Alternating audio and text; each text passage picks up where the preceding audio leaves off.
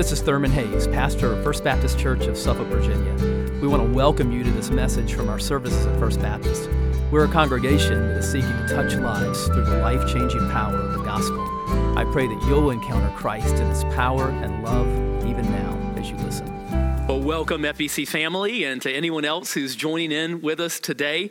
I want to invite you to open your Bibles to John chapter 20. John chapter 20. And on this Sunday, the Sunday after Easter, we're going to look at a couple of the appearances of the resurrected Christ to people. And so, John chapter 20, and we're going to look uh, from verse 19 through the end of the chapter.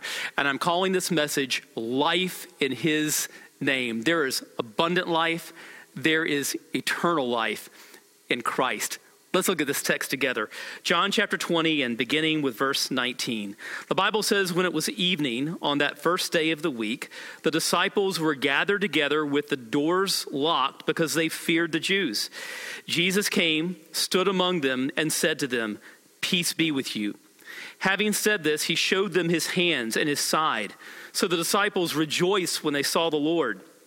Jesus said to them again, Peace be with you. As the Father has sent me, I also send you. After saying this, he breathed on them and said, Receive the Holy Spirit. If you forgive the sins of any, they are forgiven them. If you retain the sins of any, they are retained. But Thomas, called twin, one of the twelve, was not with them when Jesus came. So the other disciples were telling him, We've seen the Lord. But he said to them, If I don't see the mark of the nails in his hands, put my finger into the mark of the nails, and put my hand into his side, I will never believe. A week later, his disciples were indoors again, and Thomas was with them. Even though the doors were locked, Jesus came and stood among them and said, Peace be with you. Then he said to Thomas, Put your finger here and look at my hands. Reach out your hand and put it into my side. Don't be faithless, but believe. Thomas responded to him, My Lord and my God. Jesus said, Because you have seen me, you have believed. Blessed are those who have not seen and yet believe. Jesus performed many other signs in the presence of his disciples that are not written in this book, but these are written so that you may believe that Jesus is the Messiah, the Son of God and that by believing you may have life in his name. There was a Muslim college student who came to believe in Jesus. And one of his friends was shocked when this happened. And he asked him, How did you become a follower of Christ? And this young student said, Well, it's simple, really. If you were walking down a, a road and you came to a, a fork in the road, and there were, were two people there who said that they could, could guide you, but one was dead and one was alive. Which one would you follow? Listen, all of Christianity stands on the fact that Jesus was really raised from the dead, that he is alive. And that is not something that we ask people to take on just blind faith. No, Jesus appeared to people. The Bible says he appeared to hundreds of people after his resurrection. And today we're going to look at a couple of those appearances, and we're going to talk about the transitions that we can make in life when we really come to trust in the fact that Jesus was raised from the dead. The first transition is from fear to peace from fear to peace. Look with me at verse 19 in your Bible. When it was evening on that first day of the week, the disciples were gathered together with the doors locked because of fear. So listen, this is on the, the evening of the first Easter day, and the followers of Jesus are holed up behind locked doors, absolutely petrified with fear. Why? Because they don't want to end up like Jesus. They had seen him crucified. The Romans crucified people on a regular basis. They didn't want to end up crucified. Their plan was simply to lay low in Jerusalem, kind of wait until things calm down, wait until the coast had cleared a little bit, and then get out of Jerusalem, get back up to Galilee, get back to their fishing business or whatever they were doing before all of this started. They had once had hope that Jesus was the Messiah, but Messiahs don't get crucified, and so they just had given up all hope. Their plan was simply to, to get back to their normal lives. Now, let me ask you something. How do these guys, who were so petrified, who were holed up behind locked doors in fear, how do they go from being people like that to people who would spend the rest of their life preaching the gospel, suffering for the gospel, and in most cases, dying for the gospel? How does that happen? I'll tell you how it happens. Jesus really rose from the dead, and they were witnesses of that. It says in verse 19 that Jesus came stood among them and said to them, Peace be with you. Christianity is not a philosophy. Christianity is not good advice. Christianity is good news about something that really happened. Jesus really rose from the dead. And when you really come to grasp that, then you can transition from fear to peace. You know, there's a lot that we could be afraid of in these days. Lots of people are gripped with fear, fearing that they're going to get sick, fearing that loved ones are going to get sick, fearing death, fearing financial fallout. I mean, there are all kinds of things that we could, we could fear in these days. Let me tell you, if Jesus really rose from the dead, you don't have to be afraid. You can be at peace. You know why? Because if Jesus was raised from the dead, it means that he is Lord.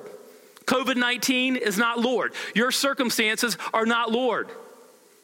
If Jesus really rose from the dead, he is Lord, and that means that you can give your burdens, you can give your worries, you can give your fears and your anxieties to him. Philippians 4 6 and 7 says, Don't worry about anything, but in everything, by prayer and supplication with thanksgiving, present your request to God, and the peace of God, which passes all understanding, will guard your hearts and your minds in Christ Jesus.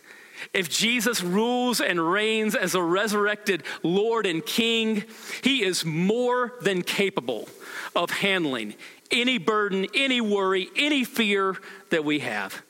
You can give them to him. You can transition from fear to peace. The second transition that we see here is from locked in to sent out. From locked in to sent out. Let's look together at verse 21. Jesus said to them again, Peace be with you. As the Father has sent me, I also send you. Now, think about the contrast here from locked in, holed up in this room in fear, to being sent out to reach the world with the gospel. Just because we're being careful in these days of this so called lockdown, and we should be careful because we don't want to bring harm to not only ourselves but to, but to anyone else. It's, it's, it's right, it's proper, it's part of loving our neighbor, really. But listen, just because we're being careful does not mean that we are not on a mission. And I am so incredibly thankful for our church. Our church is being the body of Christ in these days. I am hearing so many testimonies of people who are caring for one another calling one another, checking in with one another, uh, meeting together electronically, people who are serving our community, uh, making masks and, uh, for healthcare workers, and making shields for healthcare workers, and, and making meals and delivering them to healthcare workers, and just people who are serving, uh, sharing the gospel with, with, with, neighbors. Let me tell you, the Holy Spirit is not quarantined. He, Jesus is alive and the Holy Spirit is working in these days. Our church has been so faithful, uh, so faithful to give, and that's so important, not just for our church, but for the missionaries that we support. I received just this week an, an email from one of our missionaries that was just incredible. And he said this God is still working. He is not distracted, delayed, or derailed by the coronavirus. Travel restrictions do not restrict the work of the Father. Our plans have been disrupted, but His plans and His work have not. Therefore, let's look for the opportunities emerging all around us. We know He is at work, so let's be about the Father's business. And listen, as we go about the Father's business, we don't do that alone, and we don't do that in our own strength. We do that in the power of the Spirit of God. Look at verse 22. After saying this, he breathed on them and said, Receive the Holy Spirit. It's interesting in Greek, the word for wind and breath and spirits, it, it, spirit, it's all the same word. The, the, the, the, Spirit of God is the, is the wind, wind of God that gives new life and empowers us for ministry. It's the, the breath of God. You know, recently, I, I saw a, a, video of one of these uh, false teachers, a health and wealth, uh, prosperity teacher, and, and he was using the situation that we're in really to manipulate and exploit people. But he, he, he, he blew in sort of a uh, histrionic way. It, was, it almost seemed like someone blowing out candles on a birthday cake, but he just kind of kind of blew and he claimed that he had, he had blown on the, the, the wind of God on, on COVID 19. Well, time out. First of all, he doesn't get to blow the the, the wind of God. Jesus does that. And second, the reason that he does it is not so that we can be healthier and wealthier. It's not so that we can have special spiritual experiences. It's not so that we can claim that we're holier than others. He blows and breathes the Spirit of God on us because he is empowering us to bear witness. Acts 1 8 says, You will receive power when the Holy Spirit has come upon you, and you will be my witnesses in Jerusalem and Judea and Samaria and to the uttermost parts of the earth. Just as God at creation breathed into human beings the breath of life. Now, as, as, as a new creation, He breathes the Holy Spirit upon you and empowers you to go out and to do ministry and to share the gospel. From locked in to sent out on a mission. The third transition is from skepticism to joy. From skepticism to joy. Let's look together at verse 20. Having said this, he showed them his hands and his side. So the disciples rejoiced when they saw the Lord. And notice the emphasis on the physicality of the risen Christ here. John is very interested in showing this is not a ghost. Jesus is, is raised with a, a real body. But one of the disciples was not there on that Easter night, and that was Thomas. So look at verses 24 and 25. But Thomas, called twin, one of the twelve, was not with them when Jesus came. So the other disciples were telling him, We've seen the Lord. But he said to them, If I don't see the mark of the nails in his hands, put my finger into the mark of the nails, and put my hand into his side, I will never believe. Now it's easy for us to kind of be critical of Thomas. Poor guy's become known in church history as doubting Thomas. But the truth of the matter is that all of them were doubting until they saw Jesus alive. And Thomas is about to see him alive. Verse 26 A week later, his disciples were indoors again, and Thomas was with them. Even though the doors were locked, Jesus came and stood among them and said, Peace be with you. Notice here that the the, the resurrected body of Jesus is, is glorified. It's physical in every way. He can be touched, he can eat and drink, but yet he can also pass through locked doors. there are no limits, just as there are no limits for what he can, he can do for you.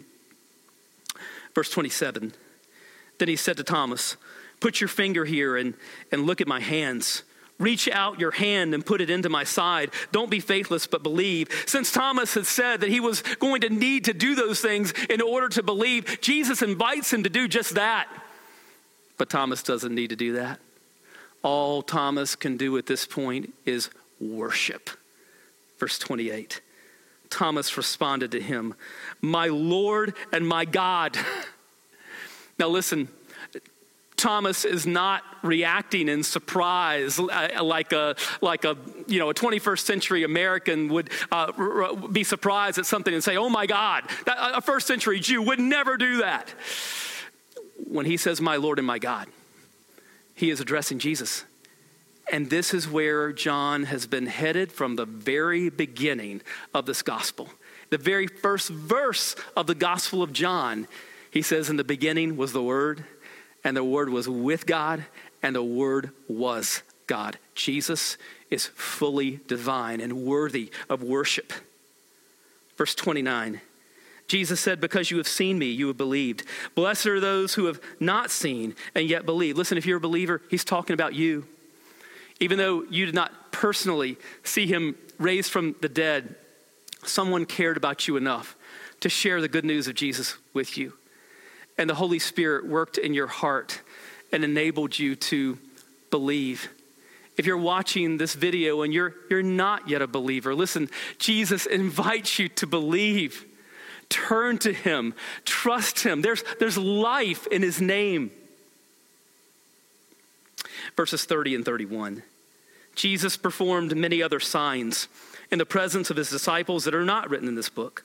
But these are written so that you may believe that Jesus is the Messiah, the Son of God, and that by believing you may have life in his name. Listen, Jesus didn't rise from the dead to sort of just be believed on abstractly as a, a, fact of history. Oh, yeah, I believe Jesus rose from the dead. No, Jesus rose from the dead so that you could rise to walk in newness of life, so that your life can be transformed, so that you can have abundant life, life to the full, and eternal life in Him. Dr. Francis Collins is the director of the National Institute of Health. He is one of the doctors, the scientists right on the front lines of fighting COVID 19. He recently did an interview with the Atlantic magazine in which he talked about his, his Christian faith. Dr. Collins, when he began in, in medical school, was an, was an agnostic. Uh, he didn't. He had never seriously uh, considered God, let alone the, the claims of Christ. But he noticed as a young medical student that the, the Christians that he met that were seriously ill and that were, were getting ready to pass away, that they were very different. He noticed that they had a peace and, and even a joy as they, as they prepared to die. And he found that very unsettling because he was terrified of death. And he began to ask questions. And there was one lady in particular that he became especially attached to. This lady uh, suffered from severe cardiac disease. She would go through multiple episodes every day of just crushing chest pain, but through it all, there was just an incredible peace and tranquility about her life. And she was very bold in sharing with him the reason for her peace. And it was her faith in Jesus. And then came one day that was absolutely life changing for Dr. Collins, and he shared about it. She looked at me on this day in a quizzical way and said, You know, doctor, you've listened to me talk about my faith, but you never said anything. What do you believe? Just a very direct, very simple question, and it was like a thunderclap. That was the most important question I have ever been asked. What do you believe? If, if you are a believer yourself, that's a question to be asking family members and friends that you're not sure about as far as where they stand with, with, with Christ. What, what an incredible time we're living in to engage in, in conversations about eternal things in these days. We should be asking, what, what, what do you believe? And engaging in gospel conversations. If you're watching this video today, and you're not certain about a relationship with the Lord, listen, I would ask you that question. Have you ever seriously considered the implications of the fact that Jesus Christ rose from the dead? I want to tell you, there is life in his name. God loved you so much that he, he gave his son And Jesus died on the cross for sinners like you and me. And he rose from the dead so that we can have forgiveness of sins and new life and eternal life. There's life in his name. Would you pray with me? Father, we thank you so much for the good news of the gospel. We thank you that we can transition from fear to peace, from being locked in to being sent out, from skepticism to joy, a joy that transcends all circumstances. All because of Christ. It's in His name that we pray. Amen. God bless you. I hope you've been blessed by this message. Christ is the answer for every need, now and for all eternity. As someone once said, Jesus plus nothing equals everything, and everything minus Jesus equals nothing. Have you trusted in Jesus as your Savior? If not, why not now? His arms are open wide to receive you. It may help to pray a prayer like this Father, I know that you are holy and that I have sinned and fallen short of your glory. I know that you are a righteous God who must punish sin, but I believe that your Son Jesus took my punishment for me, died in my place, and rose from the dead so that I could have eternal life. Right now, I turn to Jesus and trust in his finished work for me. In his name I pray. Amen. You know the Bible says this in John 1:12, to all who did receive him, who believed in his name, he gave the right to become children of God. And that means that if you've received Christ, God has adopted you as His beloved child, His very own son or daughter. Just imagine it. Almighty God, the Lord of this universe, the one who possesses all authority in heaven and earth, is now your loving Father, and you are His child. You say, I love Him. How can I honor God with the rest of my life? Well, when you love someone, you want to spend time with them. We get to know God through His Word, through prayer, and through His people. I would encourage you to pick up a copy of the Bible and begin to read it. Begin to pour out your heart to Him in prayer. And find a church family where the Bible is preached, where Christ is exalted, and where His love is flowing. If you're local, I want to invite you to the church I pastor, First Baptist Church of Suffolk, Virginia. I'd love to meet you and help you in your Christian journey. I would love to connect you to some other people who love the Lord and who would love you to Come to one of our services. We worship at 8:30 and 11 on Sunday mornings. Be sure to speak to me before or after the service. Maybe you live outside our area. I'd love for you to write me. My email is pastor at fbcsuffolk.org. Tell me what God is doing in your life. If you have spiritual questions I could help you with, please let me know. We're on this journey together.